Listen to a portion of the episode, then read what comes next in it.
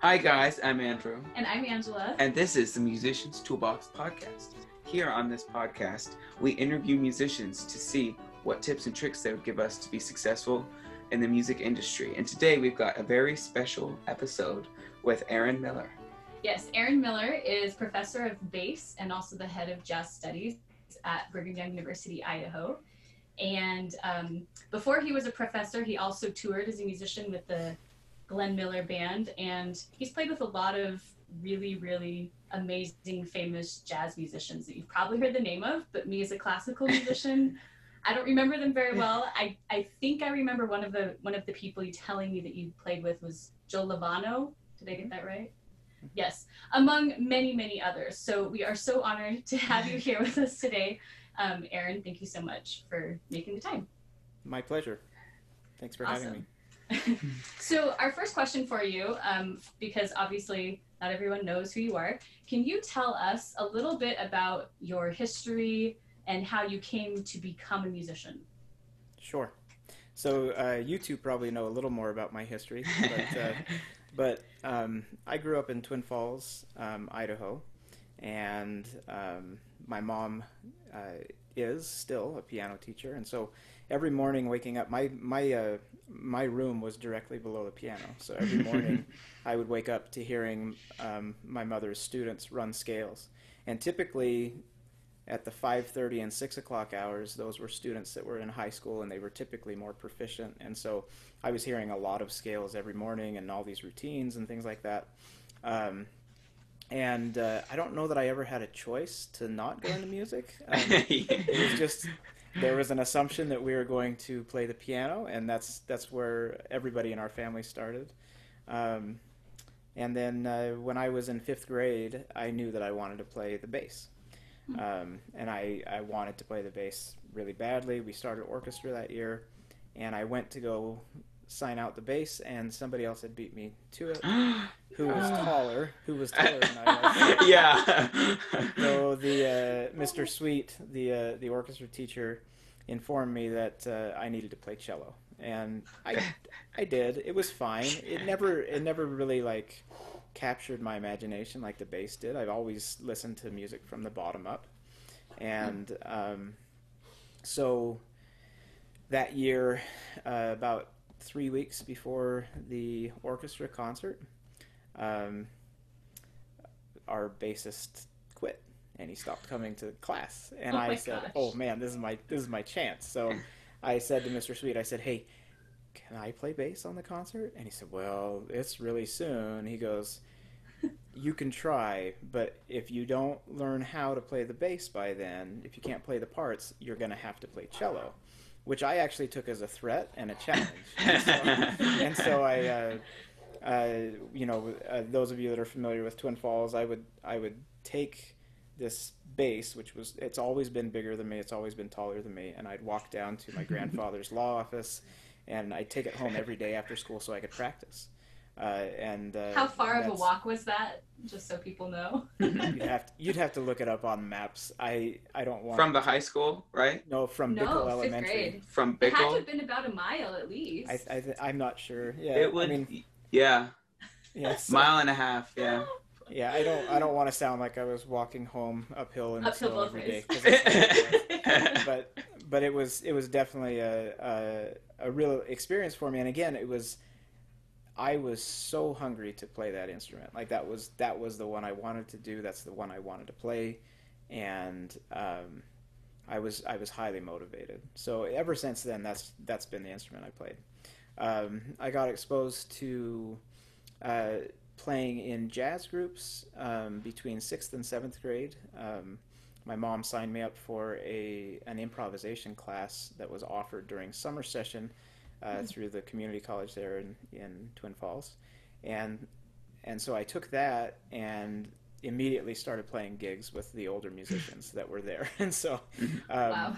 so that was it, it just it, it made sense to me. Uh, i took to it real quickly uh, that was also the same summer that i was given an electric bass and um, and so the the thing for me is i never had a teacher on the bass growing up and so i had to um, kind of learn on my own when i got the electric bass I took a couple lessons from a bassist who now actually plays in the Seattle Symphony. His name is Joe Kaufman, Mm. and um, I took a few lessons with him on an electric bass. Uh, never really had much on upright bass. I think um, I think my mom took me to Boise a couple times to take bass lessons from a cellist. So that was that was really that was really it, and and that actually speaks more to kind of the the lack of um, quality teachers there are on the string bass in Idaho, at least especially back in in the late '80s, early '90s. So, um, so uh, yeah, so I, I I took to the jazz thing, uh, and so because I didn't study with bass players, I studied with other instrumentalists, and and that really kind of opened my eyes and my ears to different ways of approaching music, and especially jazz. Um, and so I would learn either by transcription, by listening to recordings, and trying to do what I heard on recordings, uh, and then um, and and and then just go with it. So I did that up through. Um, all the way through high school and college, and um, I didn't start taking formal lessons until after uh, I got back from Chicago when I served a mission there. So when I got back from Chicago in 2002 is when I first started taking bass lessons. You So- were past your you were in your 20s at that point, right? I was 22 at that point. Yeah. Mm-hmm. okay. Wow. Well, and I feel like we just need to clarify one thing. He said something at the beginning how we uh, might know his background a little bit better. um, we're cousins, so Mhm. Aaron and Angela are brother and sister, and we're cousins. So uh, that just might make sense a little bit go. more. There Anyways, you go. um, so who are some influential people during your career that led you to be a musician? Obviously, during Mr. my- Sweet was. Y- 'cause Yeah, he- during my youth. Yeah, during my youth, uh, actually, there was a really great band teacher and orchestra teacher, you know, in Twin Falls that that I really looked up to. Uh, Mr. Howard teaches the orchestras there, and I always, up until uh, tenth grade, I participated in orchestras, and then at that point, um, I started playing with the Magic Valley Symphony, and so I was playing bass with them instead of an orchestra. Um, and I had, I guess, I had other interests where things had shifted a little bit. Mr. Sweet was great; he was a good start uh, Mhm. in in music. And uh, actually, in my junior high years, which were really formative for like the jazz thing, uh, Mr. Bortz actually taught the jazz band, and I I have to admit that I was most likely um, a real difficult student for him. But, but he but he was really gracious with me and um, very supportive of helping me understand not only like that it's important to do your best as a soloist and as a musician you know on your own but also to be a, a contributing member of the group too. So um, at, at about that time i would say probably in about ninth grade uh, csi had hired a new uh, jazz faculty his name was Jim Mayer, and he ran the the jazz program and uh, the big band program. And he would, because it's a community college, you would have this mix of um, kind of an older generation that was doing this for for fun outside of outside of uh, their regular lives. They would be playing music, and then they would also bring in people that were at the community college going to school studying music, and then high school and junior high students sometimes depending on it on who it was. And so i had i had connections there from clear back when i took that improv class in seventh in sixth and seventh grade. Um, and so i started basically playing with college students and and people who were older uh, at that point and that was really formative for me. Um, i played a lot of gigs and stuff with jim. Uh, Jeff Fox was really important too. He he had put together a group where we would all play together, and um, and then Gene Loringer, a guitarist out of um, Hagerman, he also was a was a big mentor for me. I took some lessons directly from him, and then uh, you know those type of things. And that was all during high school and kind of growing up, like getting me started in the music. And the thing that I loved about Gene Loringer is that when he would call a tune, he wouldn't give me the music for it.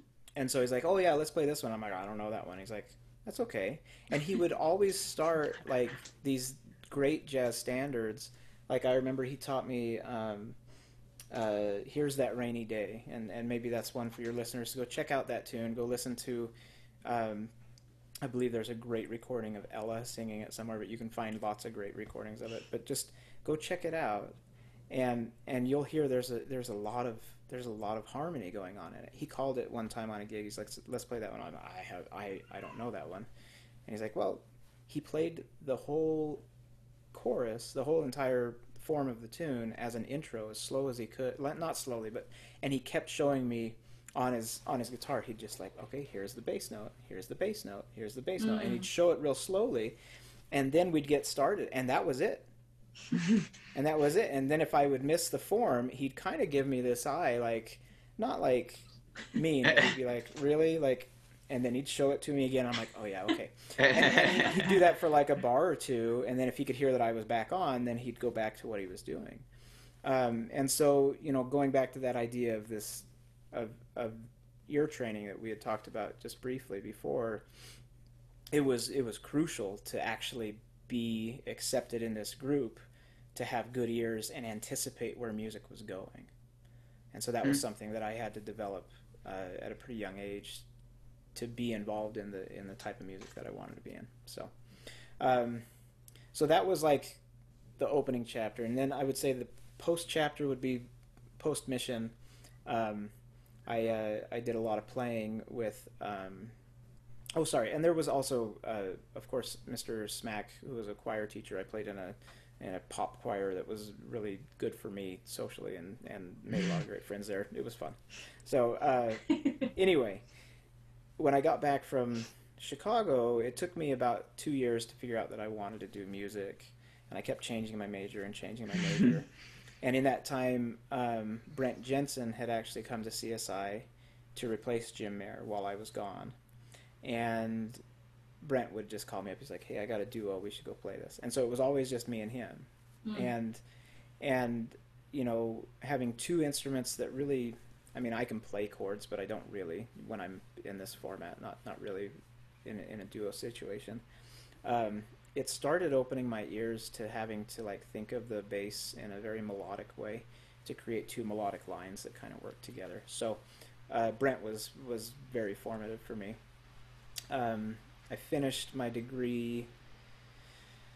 Uh, I did. I, I, finished a degree at CSI and then went on to to go on the road, like you mentioned, uh, with the Glenn Miller Orchestra, and um, came home in the fall to go to school at Boise State. Finished a a Bachelor of Arts there in music, and then did my master's degree at um, University of Colorado at Boulder. And while I was there, um, they were kind of transitioning with their bass teachers at that time in, in the jazz area.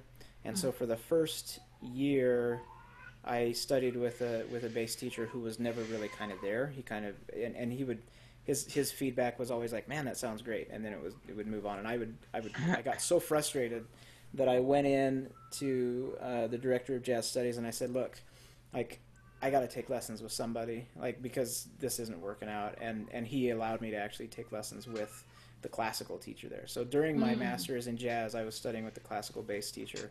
Um, and uh, and that's Paul Erhard. He's still there, and he's a fabulous teacher, and he was a, a, really big mentor for me, and probably the reason why I was able to get the job here at, at BYU Idaho because mm. um, I actually won the job during my first year of my master's degree.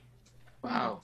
And I had I had to prepare a classical recital with one jazz tune. So if you guys, you know, if, I I didn't have a lot of I did have repertoire. I mean, I had there were classical all the all through my undergrad. It was all classical lessons. I never really had uh, jazz bass lessons per se.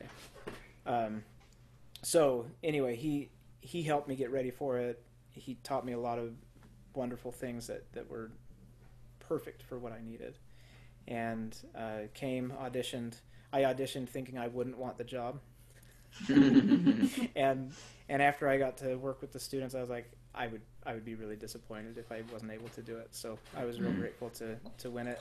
I finished my master's degree in three semesters, and most students take three years, and so it was a it was it was very focused and very intense. Um, and then I started teaching here at BYU Idaho in January of 2008. Um, I took a leave from 2012 to 2014. I took a sabbatical and did my doctorate in classical bass performance from Northwestern and studied with Andy Raciti there, and he's a huge, probably my he, he is my my mentor on on the double bass. So Yeah. Yeah. So for um I know for some people touring with like the Glenn Miller Orchestra or a group like that is kind of like their dream. It's like their dream to go and be a musician like that. sure. So can you tell us what that's like to have a job Sure. like that?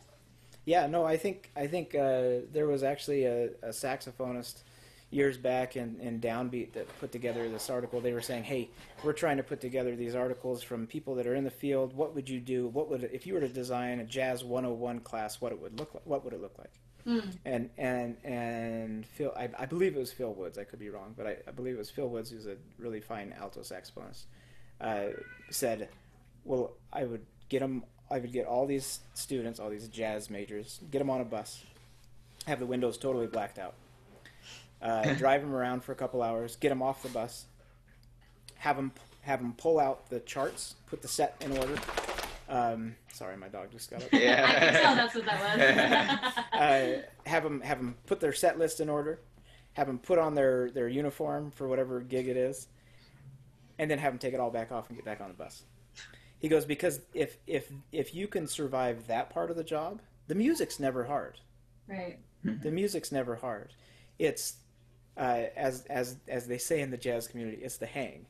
If you can't if you can't handle the hang, then it's not going to work. And so, you know, how how much chill do you have on those kind of on those kind of situations? Can you um, can you put up with a lot of stress or with a lot of uh, uh, unknowns when you're on the road because you you don't have power or control over any of the situation, right? Like Mhm. I was out the entire time. I never once got asked where I wanted to stay the night. I never once got asked how much I wanted to pay for my hotel while I was out. You know, uh, I never got asked any of those things. It was you show up, you do the sound check, you pull the you pull the tune list.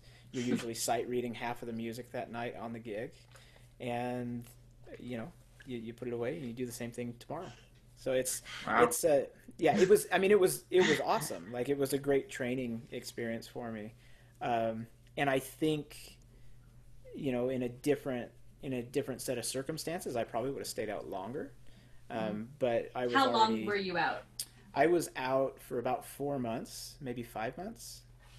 I started uh, pretty early in the in the spring that year, and then I came home. Uh, I believe in August is when it was, and so um, I had when I when they asked me to to tour with them, they'd actually come through Twin Falls earlier that year, and Brent and I hosted a jam session for the band.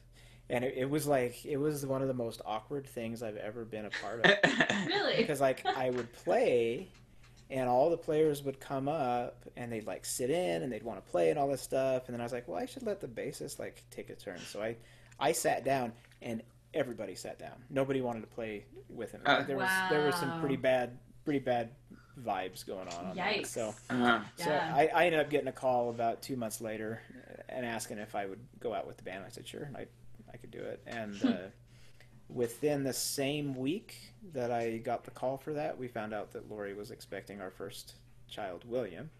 Mm. Uh, and and so it you know again it was like the the initial I was supposed to stay out through the end of the year. Um, because they had a Japan tour in November and December where you go over to Japan and and that's kind of like the highlight for that band for sure. right. Um, but no, it was uh, as as we were kind of moving along, uh, it, it just was clear that I needed to be home and and Mhm. be with my family and and so I came home and it was a good thing too because I was able to get into my degree and and and move forward. I probably would have been a year behind on things and I think I would have missed some of the opportunities that opened up for me. So. Did you, uh, just to give us an idea, when you're on the road like that touring, um, how do you perform five nights a week, every night of the week? So with that band, uh, they were on tour 50 weeks a year. Holy. Wow. Wow.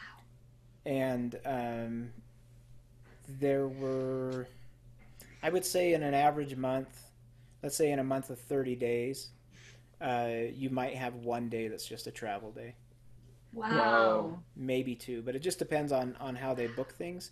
And then it was frequent. Like there was one time we played, uh, it was like two days or three days. It was like a Friday, Saturday, Sunday, where we were playing uh, close to four or five sets a night because we were doing a dance, and so they would have they would have different groups for each each set where they would just rotate people like their their uh, Mm. patrons in. So, So- yeah, okay. So that one that was probably the most we played, but we we would do matinees and evening shows, Mhm. um, you know those those type of things. Uh, it you know it's it's it's pretty it's pretty standard. There was a there was another time when I was in Boise that I played with the producers during their second uh, national tour. So you know that's that uh, Mel Mel Brooks musical. You know, Mhm. produ- yeah, okay. So um, it had not been made into a movie yet at that point, so I wasn't familiar with it when it was coming through. But um, with that one, the you know the week was I, I got a call for it. They said it's going to be seven days, ten services, and so you know we had a, we had multiple matinees and then the evening shows every night and a couple of rehearsals as well. And so that kind of that was nice because I had been off the road for a while and I'd forgotten what that felt like. you know, uh, but that's pretty standard. I mean, you know, if you can if you can get one of those jobs, it's great. I think um, there's quite a bit of opportunity on cruise ships um, for that type of thing if you want to play and just be Mhm. playing. I think the other opportunities uh, live in big cities, and so all of these things are things that are kind of suspended at this point. But yeah. Right. but you know, if if the economy gets back to that kind of normalcy again, and I think people will want it when when it's safe again, uh, to be able to have uh, those kind of social experiences. I think people are kind of starved of it. I think people are pretty Right. tired Mhm. of watching Netflix every night and having that be their only outlet. So yeah. So so so I asked one of my jazzy friends at school some questions, and this kind of ties into people wanting music and wanting a social life. This question, and so he asked, "Do you think that classical and jazz music is falling by the wayside, or do you think um, people want it, or what do you think about that part of the industry?" Well, I, I think he was probably correct in in acknowledging that jazz music, since about the fifties, has Mhm. been an art music, hmm and it, and it distanced itself from being a popular music at that at that time. So um, there's there was a statistic that I had heard when I was coming up through school, and and it was like every year it was like, hey, guess how much guess how much uh, jazz and classical records how much of the total record sales they they accounted for in the United States. And I don't know if you guys know this. I've I don't. actually looked that up, but Okay, but I know When- it's not very much. at this point, at this point, it was two percent, yeah. Hmm. and they split it between the two of them. Oh my gosh. Yeah, so it's it's not a lot, you know. And they always there's always this joke of, and I don't want to like I'm not I'm not trying to paint a dark picture because I really don't I don't feel this way at all. But like there was this this other one too is this joke of, you know, how do you make a million dollars in in jazz? Hmm And and the answer is you start with two. and- and- but but no, there are I when I say all that stuff and then I look back at my life and I'm like, but that that hasn't been my experience. yeah. Right. My experience here's here's my experience, and this is what I would give to any student in any style of music. Okay, is that there and this actually it's not even for music. This is just life. hmm There is always room for people who are very good at what they do and who are passionate about what they do. So you know, if if you're great at something, you're gonna get a job and you're gonna be good at it. Like it's Mm. if you're if you're if you love what you do, and you dedicate you know so much of your life to it, you're gonna find it. It's gonna get there. It might not it might not happen quickly. Um, I've seen a lot of my friends take a longer path to get to a point where they feel secure with things, but if if you want it badly enough, you can you can make it. You can make things happen.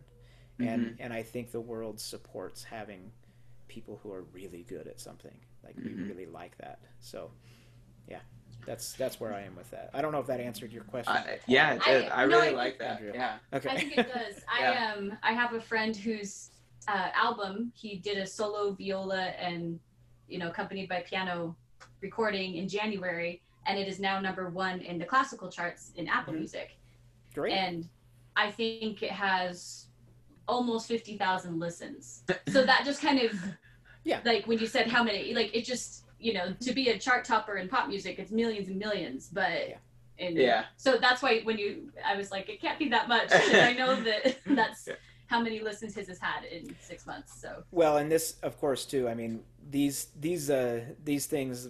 When I was growing up, this is totally before Napster had even like come Mhm. on the scene, let alone iTunes and and Apple Music and things like that. And so, um, digital music was not a thing at that point, and now it is. And, and so, you know, there's a whole there's a whole another conversation somewhere of of what do you do with, you know, with with music, and I and I think you know you guys are obviously showing like this is an option. Like there's there's ways to reach your base and your your audience uh, and to create something that people want, uh, whether it be through YouTube, whether it be through live performances. You know, that's it's.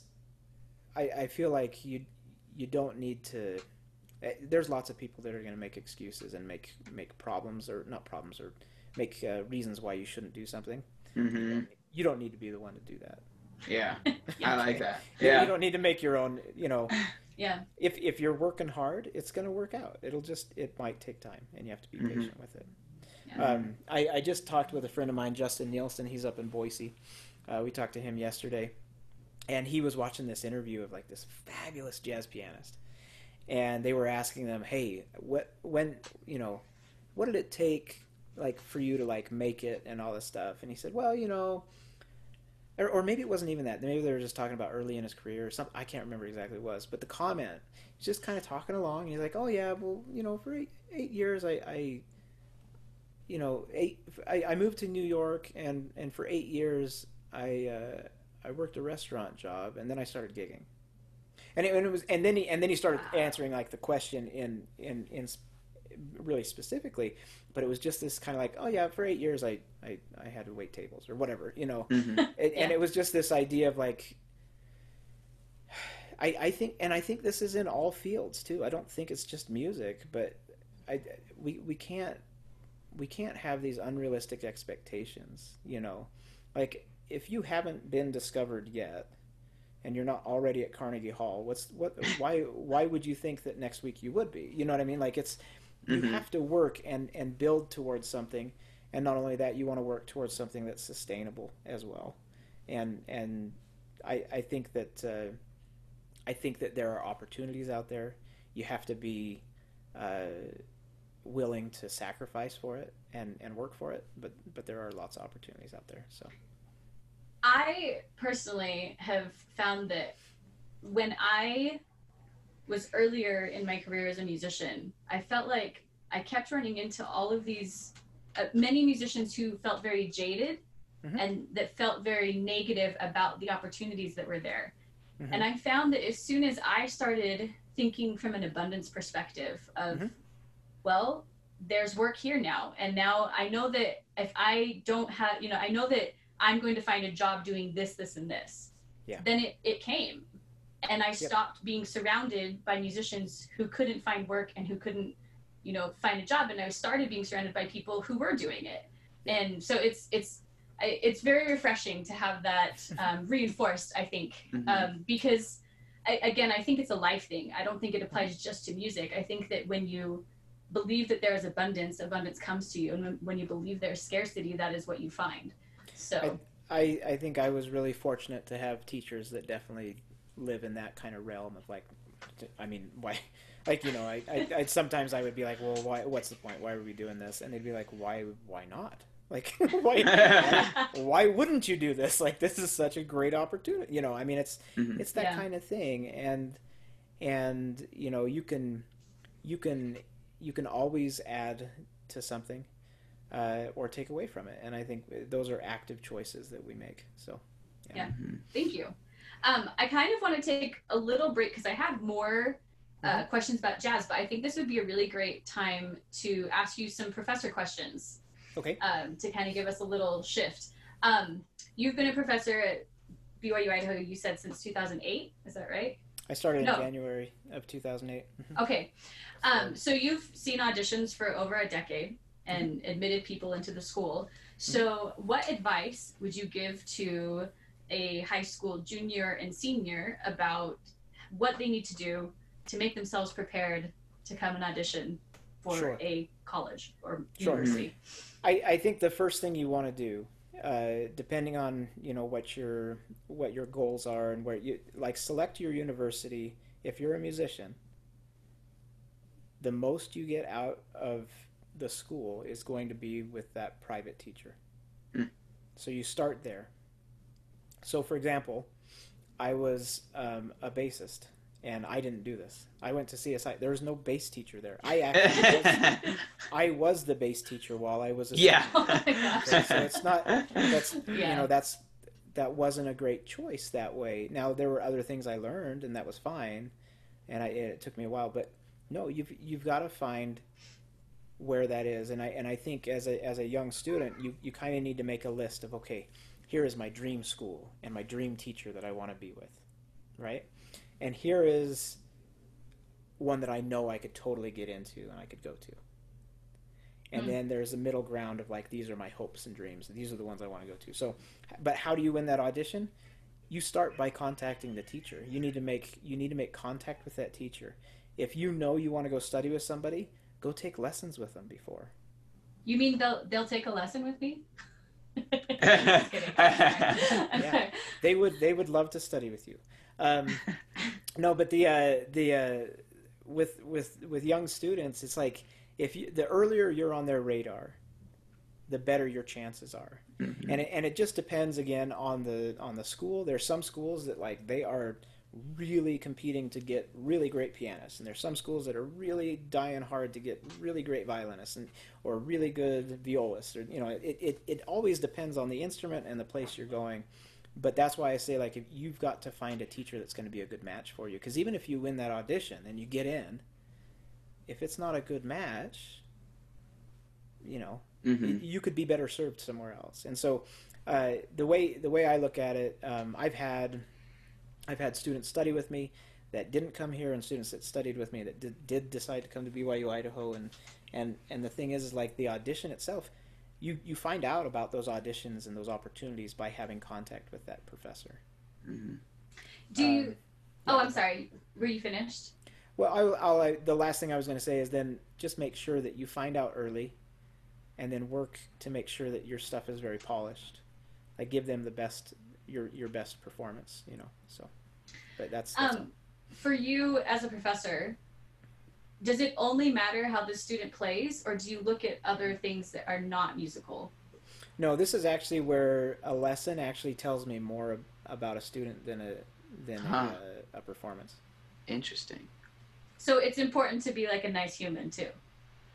And it, I mean, that's that's not necessarily what I was referring to. I know. I, Yeah. I think I think what I was trying to say is that when you have a lesson with somebody, you see how they respond to guidance, and you Mhm. see how they you you see how the relationship would be. Um, I've had lessons with students where I'm like, I think you'd be better served with somebody else, and that's fine. And, Mhm. and that doesn't mean that they're not going to be successful. Um, Right. that that means that that they could find a better match. Um, so we have you know, and that's why I say like find somebody that you you look up to as a musician, and then go get a lesson with them. Mhm. You start there, um, and that that really is that's that's my recommendation for for undergraduate for graduate degrees. Mhm. Yes, that's that's got to happen. So I think that's really, really useful advice. Um, I know when I was obviously as your teacher, I mean a professor, but when I was studying in my undergrad, I had a colleague who really, really, really wanted to study with the professor at USC, Mhm. and she ended up being able to go and study with this this professor at a summer camp, and it was the worst experience of her life, Mhm. literally the worst experience because it was a terrible fit but she wouldn't have known that if she didn't go do it and then she would have Yeah. been in a four-year Yeah. degree Well, so and that's that's the other thing is take advantage of those summer festivals and summer workshops and those type of things. And that's where like knowing if you don't have a private instructor, it's hard to be aware of those things. But there are even in this area, there's there's a lot of opportunities that way. So um, take advantage of, of any of those opportunities for you. The thing that I, I think out west we don't always see, having when I when I lived in Chicago, I was like, oh my gosh, this is just what people do. Yep. Like if you're going into music, well then you're going to go to Aspen or Telluride or you're going to go to uh, Blue Mhm. Lakes or you're going to go to I mean like you're going to go to anything that you can go to and as many as you can. And and not to say that you know oh well then it's only open to a privileged few who can afford to do that. That's not what i'm saying. There at all of these at all of these uh, there's typically scholarship programs where they will do what they can to help anybody who wants to go. So um, i think it's really important interlock you know i mean like there's so many out there that that you gotta like and and and then you're flexing the muscle of auditions for those already so that when Yeah. you do your when you do your college audition it's not the first time you go oh i have to play in front of somebody who I don't Yeah. It's not your first rodeo. who's going to judge me. I mean, I yeah, I'm not. Uh, here's here's the other thing, for anybody who is about to do a college audition, we are um, everybody. Every time I've sat on an audition, uh, uh, like performance thing or whatever, whether it be for that or for juries or whatever, like everyone in the room is going. I really hope they just play great. Like every time, it's not. This isn't American Idol. There's no Simon Cowell on there. you know everybody up there is going oh i, I really want to hear them at their best Mm. you know so so if that you know next time you or whoever's listening to this goes out and has to do an audition just remember like they want you to succeed just as much if not more than you do Mm. and and let that kind of let that kind of you know settle in enough to go oh yeah this is a safe place i need to just be me and just play Yeah. So. That's Yeah. really great. Yeah, I think a lot of times in at least in classical music, we always feel like there's this level of perfection and nothing else is acceptable. Mm. And but but also because we're always aiming for that, we uh, always look for the mistakes. And so it's hard to imagine that people that are going to be our mentors are really hoping that you know that we we do our best instead of are waiting for us to make a mistake. But the reality is that like you said, they, they you really want to hear the people that audition at their best. not only Yeah. that, not only that, especially in college, um, you're you're actually partly you're a student, but you're also making this transition to being a peer, Right.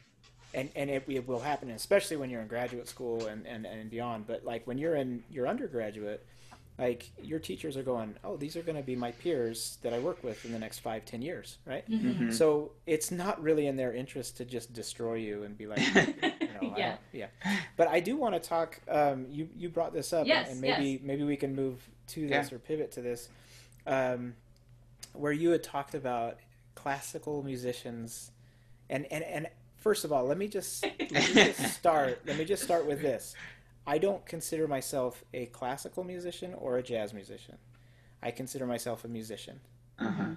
okay and and i i don't know how clear it is in my background i mean i've i have uh, done the debut performance of a bass concerto in ecuador with their national symphony. I've played as a bassist in um, in a handful of different symphony orchestras as the principal bassist.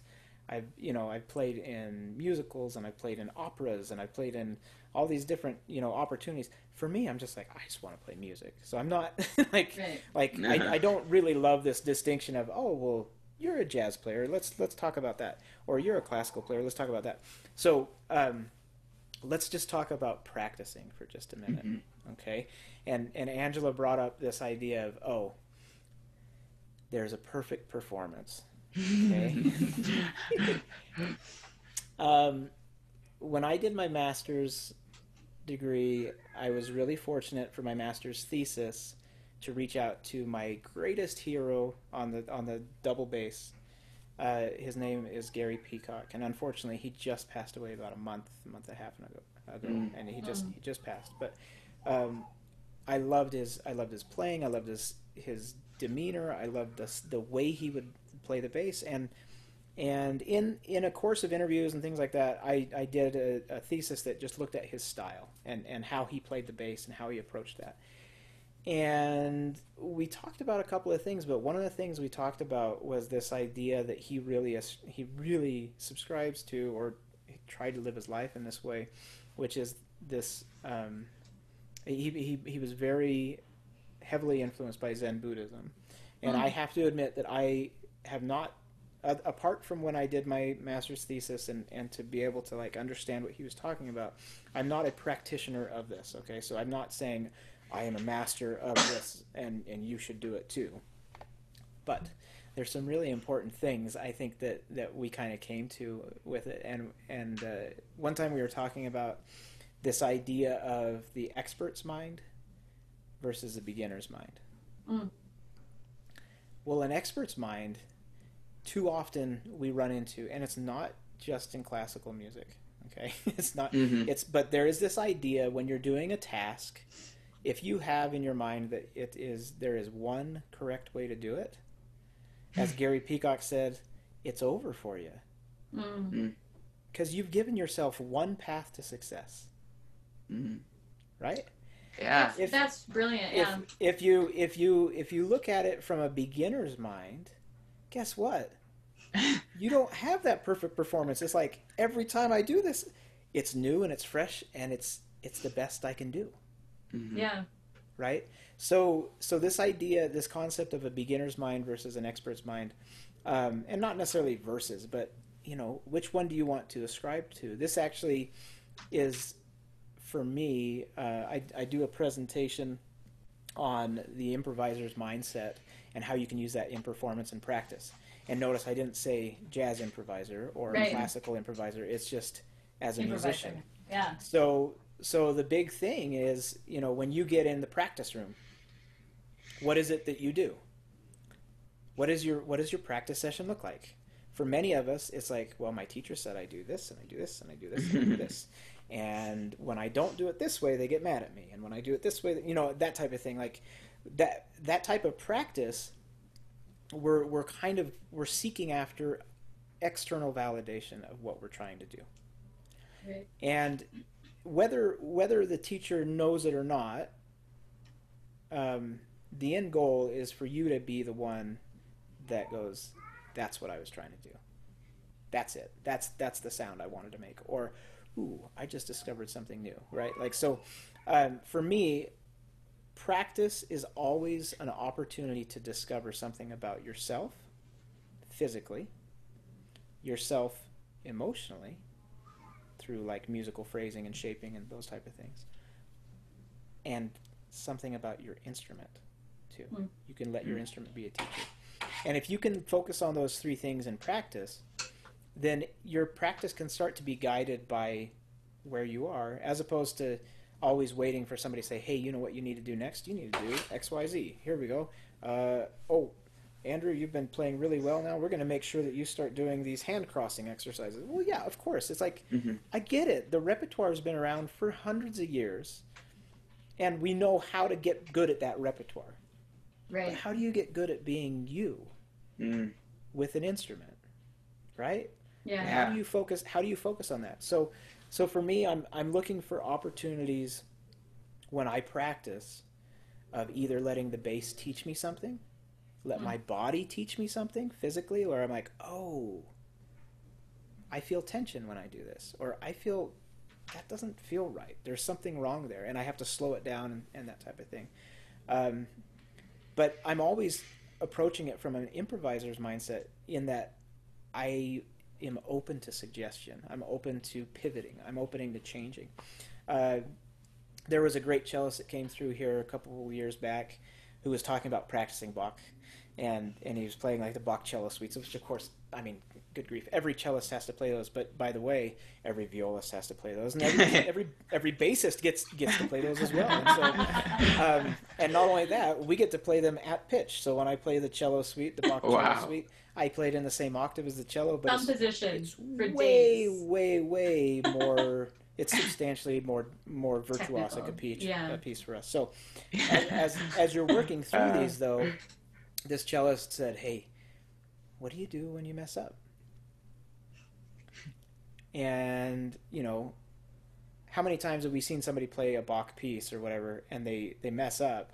and Yeah. it stops. Lose your place in the memory. The time yeah. stops, and they go back and they reset and they go right. Uh, Yeah. and and and he said something really curious. He said, "Well, next time that happens, if you have a memory slip, why don't you just keep playing and see what happens?" Because guess what? When you're performing, okay, Yeah. ninety percent of your audience is not going to know what you're doing, Mhm. and that's okay. There's going to be an educated few that go, "Oh, oh, look at Interesting. they're- they're improvising." that's, that's not the Bach cello suite I remember, but that's okay because in the end, you know, is a is is a perfect performance one that's exactly right off the page, or is a Mm. perfect performance something that touches the listener and moves the audience in in a in maybe a, an emotional or cathar- cathartic way, where they they come out better people because they were able to enjoy Mhm. what you gave them, you know. Right. So in in your in your performance, in your practice, you want to be looking for ways that you can stretch your mind a little bit on and expand your understanding of like what's possible at the instrument. Expand your understanding of what's possible for you to physically do.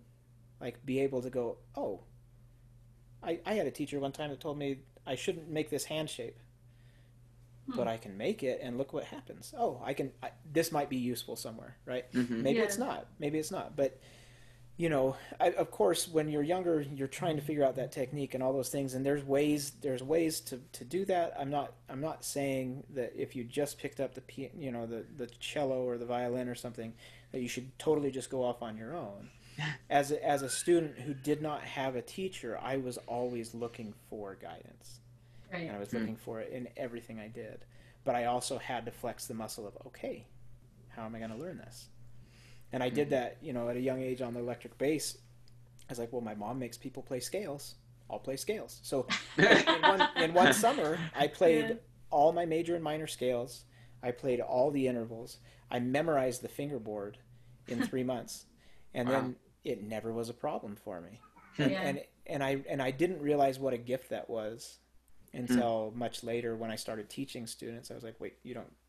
You, You didn't do this one summer? It's like- and that's and and and you know and that was just that was really a blessing for me to have been so interested Yeah. in figuring it out that I was like, no, I got to do this. I got to Mhm. do this. You know. So, um, but yeah, I, I would I would challenge next time you go into the practice room. Of course, be be focused on what it is you're trying to do, but be open to suggestion as you play something.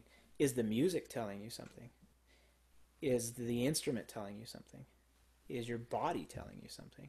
Right? So, is there something there that you're just trying to muscle through? Or are you trying to be open to suggestion and go, oh, there might be a different path here? Mm. You know?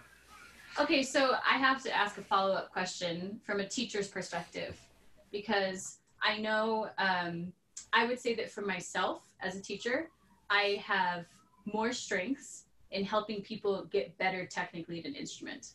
And when I have junior high students who come to me and are just doing everything right, but are completely detached from their instrument, um, it's really hard for me to get them to open up. And we'll talk about paintings and we'll talk about colors and we'll, we'll, we'll write a story to it. We'll do lots of things. Sure. But sometimes it still doesn't work. So Mhm. how do you how do you get students to take this explore? I mean, you've explained it about being a beginner and exploring, but as a, a instead of as a student, but as a teacher, how do you how do you instill that? You have to find a way to help them take a chance in a space that feels safe. Mm, Hmm. So you have to find a way where they can express or do something and, and, and the way I do it is by doing something totally crazy and weird, which, you know, they're never gonna do. Right? They're on it's your like, instrument. Sure. Okay. Absolutely. Yeah. so, um, you know, I was working one time with a clarinetist that was playing the clarinet part, the first clarinet part to Candide. And there's a part in the very end that's very like difficult because it goes over the break or something like that. I mean, I, I'm not a clarinetist. I don't know all the technical stuff that was going on, and I didn't care. Okay. Hmm. but it had this like this gesture was like blah blah blah like there, it was just like this this gesture was like blah, blah, blah, you know like it, it went super fast and i was like and he was tripping all over it like just like i don't know what was going on i was like man that's i say is that the hardest part for you? Yes it's the hard okay what makes it hard? Well there's just so many notes and it's so fast. And i said okay let's step back. I said what's the gesture there? What's going on?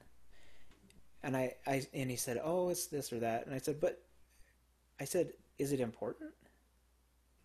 Like, is it important?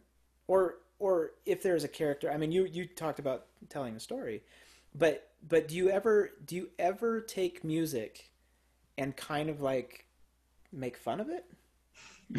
like, honestly, like, do you ever go, Right. hey guys, this isn't that serious of a thing, by the way. Right. You know, like, it is just music at the end of the day.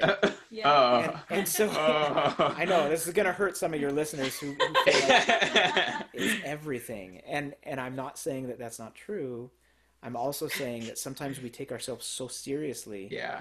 we set up all these boundaries and walls where we could just be like whatever you know so i said okay i said when you get to that one it's like like like it's gonna be like like you're making this gesture of like like you're you, you know i spit on you like that kind of thing whatever. I don't know.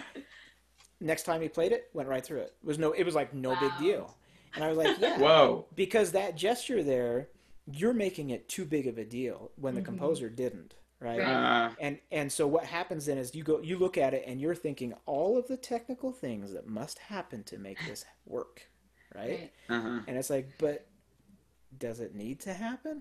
Like, does it need to happen? What's the gesture? Well, the gesture is nyeh, nyeh, nyeh. Uh, Okay, well then just go nyeh, nyeh, nyeh when you get there. And and he did, So- and it was like all of a sudden it was like, oh, the the weight and the importance I'm putting on this little part is actually making me tense up, Right. and it's actually keeping me from doing what I can do. Mhm. So it, it's looking for opportunities to unlock that. And I think oftentimes you have to do something that is totally out of left field or totally unexpected with the music. And so I really will work with students on doing things in the extreme. Mm. And this uh, this is a, a, a bit of a side note. I think of this technically as well. So technique for me, uh, I kind of answered this on your scale question. I'm so sorry. I probably didn't. You can cut this if you want to put it in. the the thing with the thing with scales and stuff like that, it's like it's like sometimes in my mind, sometimes it's like CrossFit. It's like, look, the hardest thing I have to do, I do not want it to be on a solo piece that I'm playing. The hardest thing that I have to ever play should never be the thing I'm performing. Mm. Period. Hmm. So if, if if I'm always stretching and doing things that are beyond what I'm going to have to actually do in the moment, guess what? In the moment, that's the easiest thing I've done all day, right? so it's a shift. It's a shift of like, well, it wasn't as hard as what I had to work on earlier today, and and and that kind of gives you this confidence in a performance where you're like, I got this. I've done way Mhm. more difficult things than this, and then you can Mhm. relax into it and just focus on the on the music. Um, but I would I would take that idea of the perfect performance and I would burn it. Just I like that. I- get it out of your get it out of your mind, get it out of your your vocabulary That was a- Something because a perfect performance is you you being Right. you being honest with what it is you can do in the moment and and being able to do that Yeah, I mean, if we take the humanity out of live performance, and what's the point of listening to a live performance instead of a CD? Right? yeah. absolutely Um, one thing that was kind of coming to my mind as you were talking about this idea of, you know, not having the perfect performance, not being the because there's only one option. Um, Mhm. Michael Phelps, you know, Mhm. one of the greatest swimmers of all time, or arguably the greatest. what one of the things that he would do is he at night he would go through his race in Yeah. every possible scenario. So he went through the race when his goggles fell off. He went through the race when his suit split. He went through the race when you know, he Yeah. went through all these, and he actually set a world record without goggles once in the in the fly. So it's it kind of reminded me of that because um, you have to you have to challenge yourself to be able to be in that mindset of like first of all what's the worst thing that's going to happen do you know what i mean like right. what is the worst thing what's the worst thing that could happen for him oh he loses the race Like I mean, honestly, it's Right. there's nothing there's nothing that would happen. Well, I mean, honestly, there, there's there's not that it's not that big a deal. Mhm. Um, and and and sometimes we we we take things and we make them so important that they almost become like these sacred cows that we can't do anything with, and we can never live up to the expectation that we've created. Um, but but I think it's it's way more important that we we remember like why did you start playing music? Like for me, I was so curious, and I I just loved the sound of the bass. I loved how it like moved your whole body. So it's like every time I play, like that still makes me smile. Like the the fact that like I can play a low note, I'm like, yep, Oh yeah. still There it there. is. you know? it, it still gets me excited. So I, I think you know as a student, like look at look at what the technique is for. I think this is what going to that question earlier where I talked about using a journal to kind of keep track of things because like you know if, if Michael Phelps going on your swimming analogy uh, never kept track of what his times were how you know like I, Huh. I, he's he's keeping track and going oh yeah today I was slower but you know what I ate such and such last night and I felt heavy or I felt like I was sluggish right Huh. like Yep. just just just the act of of putting it out there that you're going to say I'm going to be honest with what just happened in the practice room Mhm. and not wait until I get to my weekly lesson where my teacher goes what did you work on this week I mean, I've never had that before. I think that there there has been a common theme that I'm getting from every person that we've spoken to so far, where as a musician, there's so many more things built into being successful that you have to do for yourself that just come naturally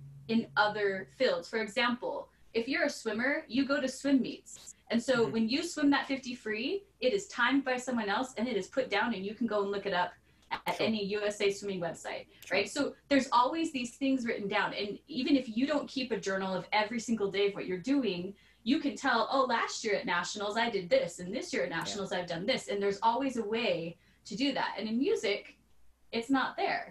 Well, I would? I would encourage I would I'd push back a little bit. I would encourage when you play a recital that you keep that recording. Mhm. Mhm. But how many how many students do you know refuse to go back and listen to the recording? That's fine. because they're so embarrassed. Don't worry about it. No, don't worry about it. Don't worry about Uh-huh. it. Oh, but okay. when you get when you get two three years down the road, look back at it. Right. You know, one Yeah. thing I'm definitely guilty of is I get embarrassed, and so I just don't want those feelings from that recital Yeah. back, and so I don't even care if it's deleted. Traumatizing. I don't even care if it's in the in the digital trash bin, just okay. because it's I- just like I, I mean, Yeah. I, I, I get where, what you're saying. I, I think here's here's the important part of it. I've I've had students to know, and uh, when they come to a lesson with me, uh, we record every lesson. really. Mhm. Absolutely. I record Wow. every lesson. Yep. We I've, record every I've lesson. never You recorded need part to of their- record your lessons. Okay. But part of their part of their from now on.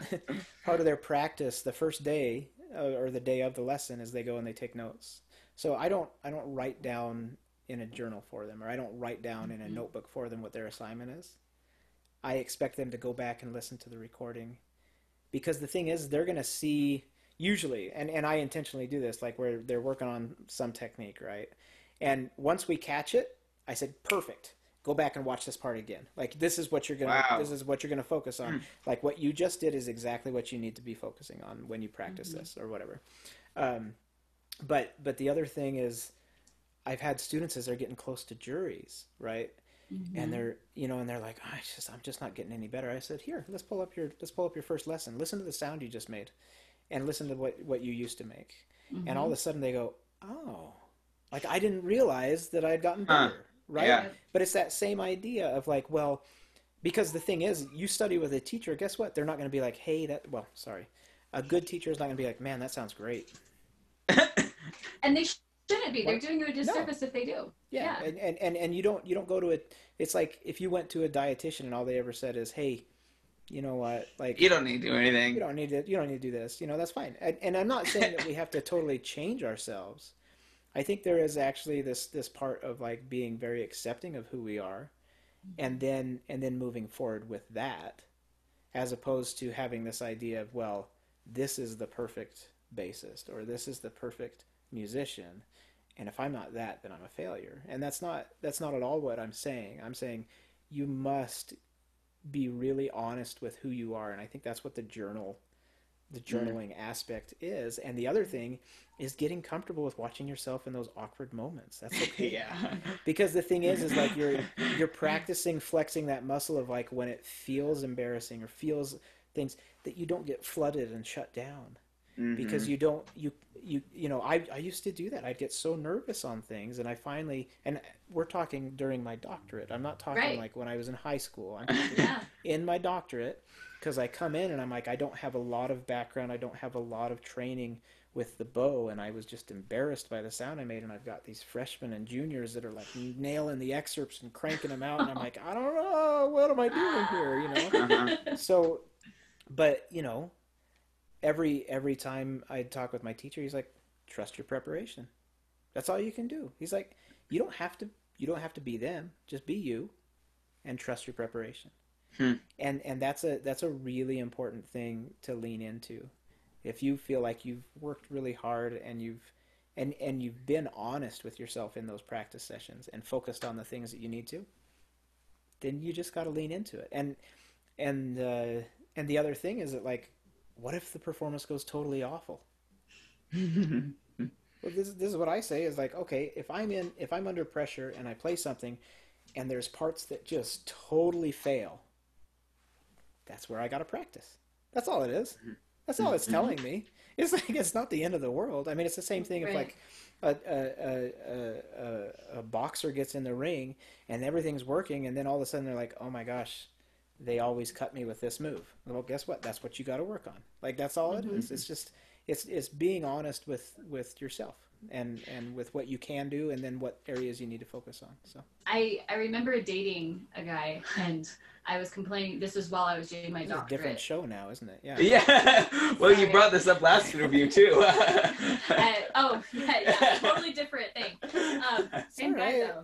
Um, so we all we all do therapy in Well, different ways. not the So you same thing, but it, An experience about someone you were dating. so I was complaining open up. about a technique that I Oh, wasn't okay. doing well because I I was just like, oh, I'm just really bad at this part.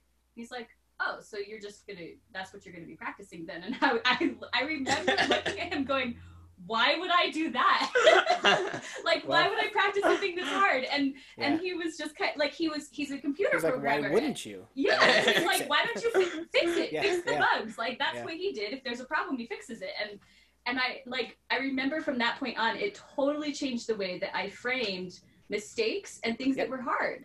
Yep. I, I stopped playing the easy stuff and I was like, why wouldn't I fix it? It's not fun to get in a performance and know that I'm not good at this part and know it's not going to go well. So Well, why wouldn't I go back and fix it? Along those lines, I would be really careful when you're working out those parts that are hard and difficult.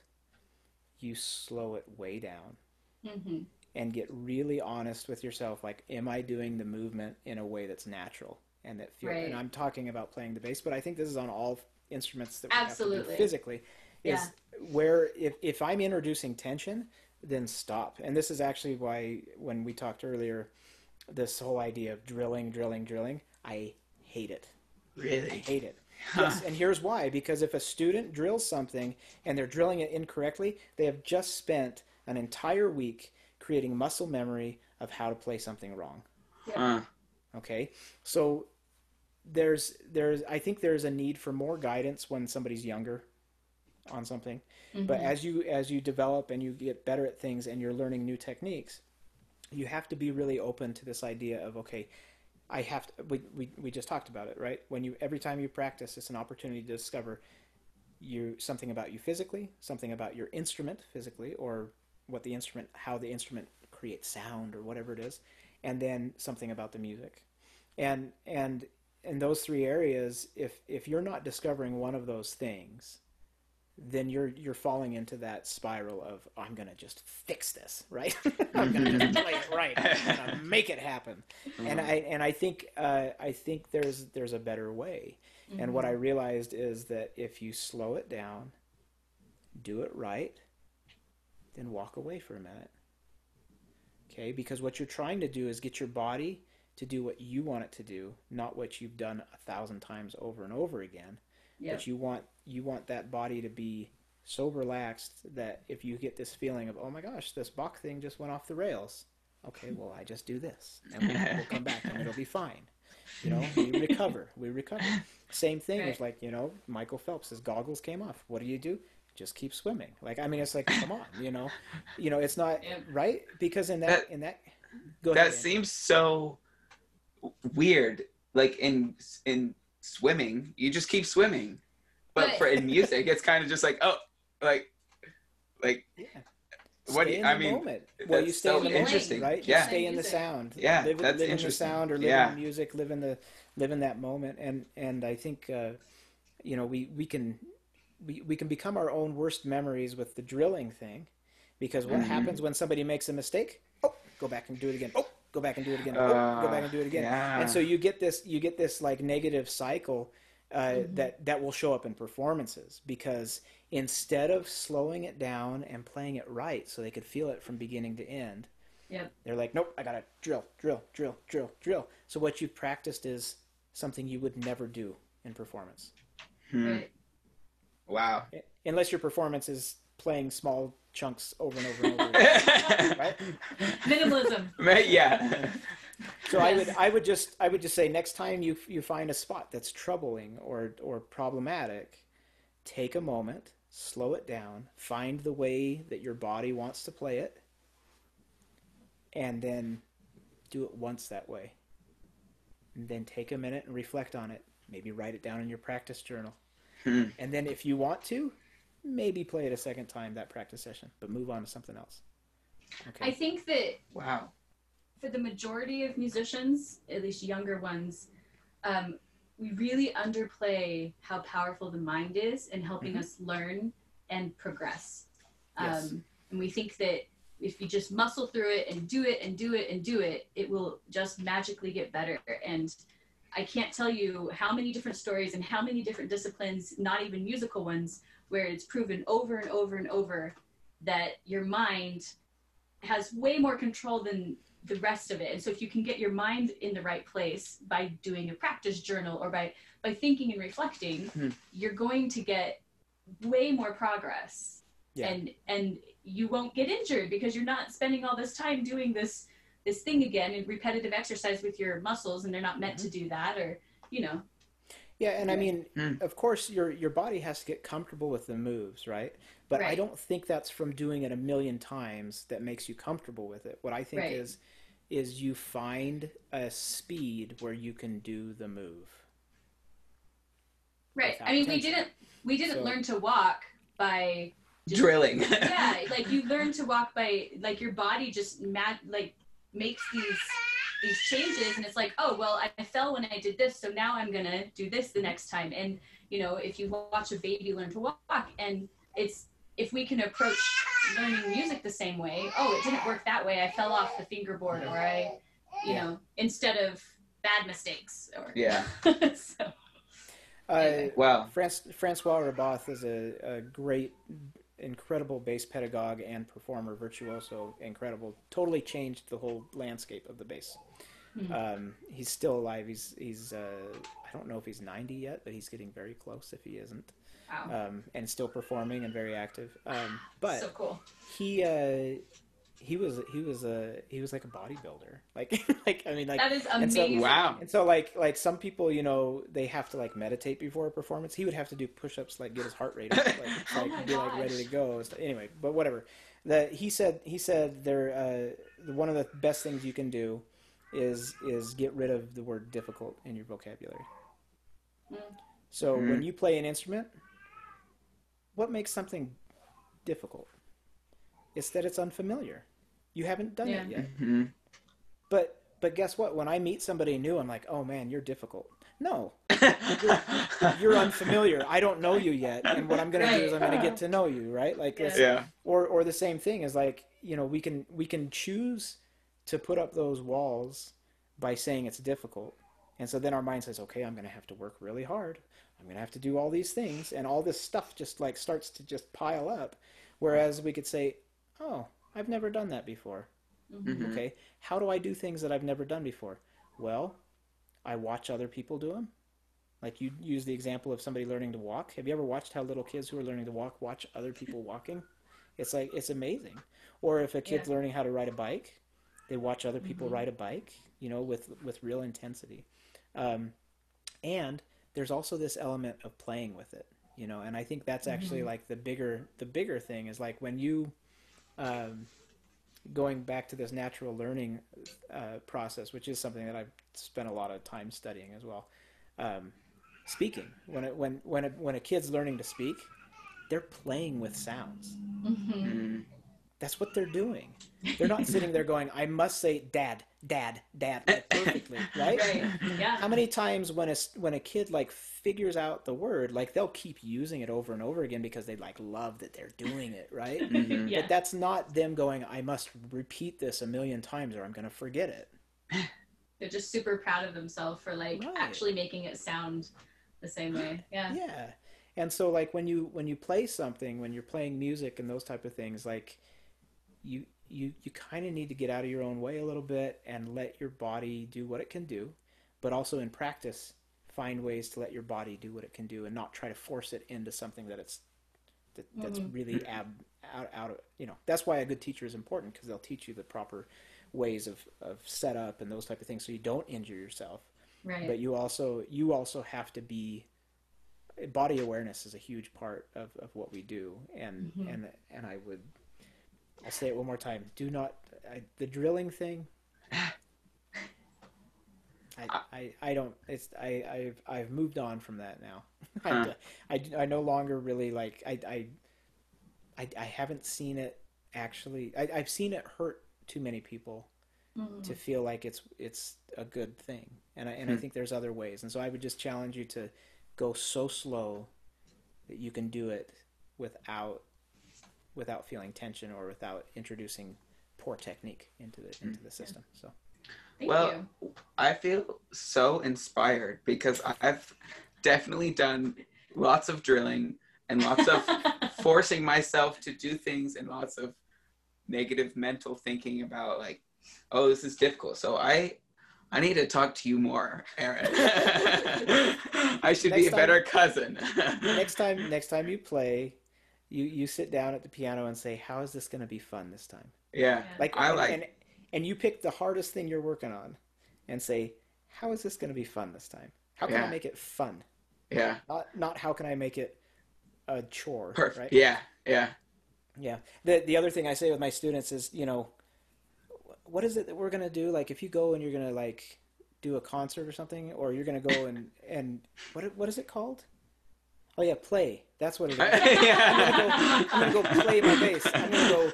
I'm gonna go play with Yeah. these musicians, right? It's not. Right. Hey, I'm gonna go, and I'm gonna go drill with these musicians. I just want you guys to know what we're gonna do for the next two hours. Or Ugh. I'm gonna go with my bass right now, and I am going to really work. Like it's like, no, I'm gonna go play No. my bass. yeah, or gonna- make music a creative process. Yeah. Yeah. Exactly. I'm gonna go Yeah. create. I'm gonna go play. Mhm. Uh, there's a there's a word that I want you to go look up, and this I, I do a whole presentation on this. Uh, we talked about the improviser mindset, um, but Andrew, go check out, go look up the word lila. It's a Sanskrit word. Okay, I'm not going to tell like you what it L is. E L A. It's L I L A. Okay. Okay, And Like then in the dictionary. Well, it's a Sanskrit word, so, So you'll probably. probably. have to use Google. Okay. Okay. And then there's a there's another book that I would recommend for all your listeners, and it's actually written by a violist. Um, but the name of the book is Free Play, Mhm. and a lot of the things that I've talked about today, he he hits some of them. Um, and and I again I'm pulling a lot from the interviews and stuff I did with Gary Peacock, and then also just my own mis misinformation that I keep. so anyway, but yeah, Well- I just I would say just play like, but but Yeah. look up Leela, look up Leela, and will. see if that's I something will. you can you can use in your in your practice. So yes, I will. Is there I, I- anything else that you think you would like to add to tell our listeners that they can add to their toolbox? I would say, you know, uh, going back to the journal idea, Mm-hmm. I would say at at least At, and and again, you, you have to be honest with yourself, but you should also be positive and kind to yourself. Um, because like you know, if I, I would just say when if you start doing this, just do it once. Just write down how your practice session went, and and be honest with yourself and say, yeah, this was still a struggle. I'm going to need more help with this because it starts to shift from being like I'm bad at playing this to being Mhm. I need help. And and so then you're going to be open to what your teacher's telling you or maybe watching other people play and go, "Oh, what did they do there?" Like, "Oh, could I do that?" Maybe. Yeah, maybe I Mhm. should try that, you know. Mhm. So and and the other thing is just always be curious. So like we said with practicing, you know, I, I gave three areas that for me it's like it's always a time of discovery, whether it be physical discovery, whether it be instrumental discovery of like what your instrument actually does. So my physical body, my interaction with the instrument and how it creates sound, and then musical. So look for ways that you can just be a bit more creative in your process and not always waiting for external validation on your Hmm. music making. So That is so great. I feel like in my practice sessions, I'm always the reason why I've never done a journal is because I'm always been like, oh well, I don't need it. That would just take time away from practicing. I just need to. Why? Why would I take time doing useful that? time. Yeah, yeah. So I'll definitely do that too. Cool. Okay. Thank Well, you so much. yes, thank you. for Yeah, making bet. time for this today. Is Thanks there for having Appreciate me. it. is there any place you would like our listeners to find you at, or no. okay? don't find me. Don't look for me. How can No, they find um, you if they, if they have more practice like your house address or yeah, yeah. Here's my mother's maiden name. Um, your office in your uh, the college. No, I, I'm always open. Uh, my, my email is milleraa at byui.edu. And if anybody has questions from today and they would like me to further elaborate on it, I'd be happy to. Okay. Um, I, uh, I do play with um, Kobie Watkins, who is the last drummer to work steadily with uh, Sonny Rollins. And those of you that know jazz, those would be names you recognize. And if you don't, that's okay too. Uh, but we put an album out two years ago. You can find it on iTunes. It's Hmm. called the Kobie Watkins Grouptet, and the name of the album is Movement. So check it out. I think you'll you'll like it. Um, Great.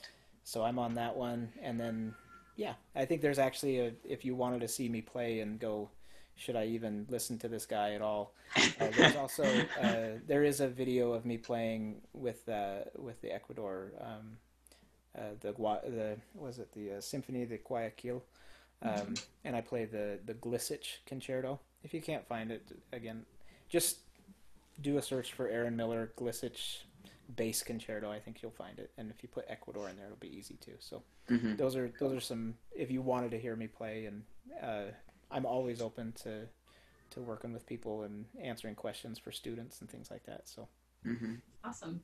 Thank you so much. Yes, thanks Yeah. again. We You bet. appreciate it.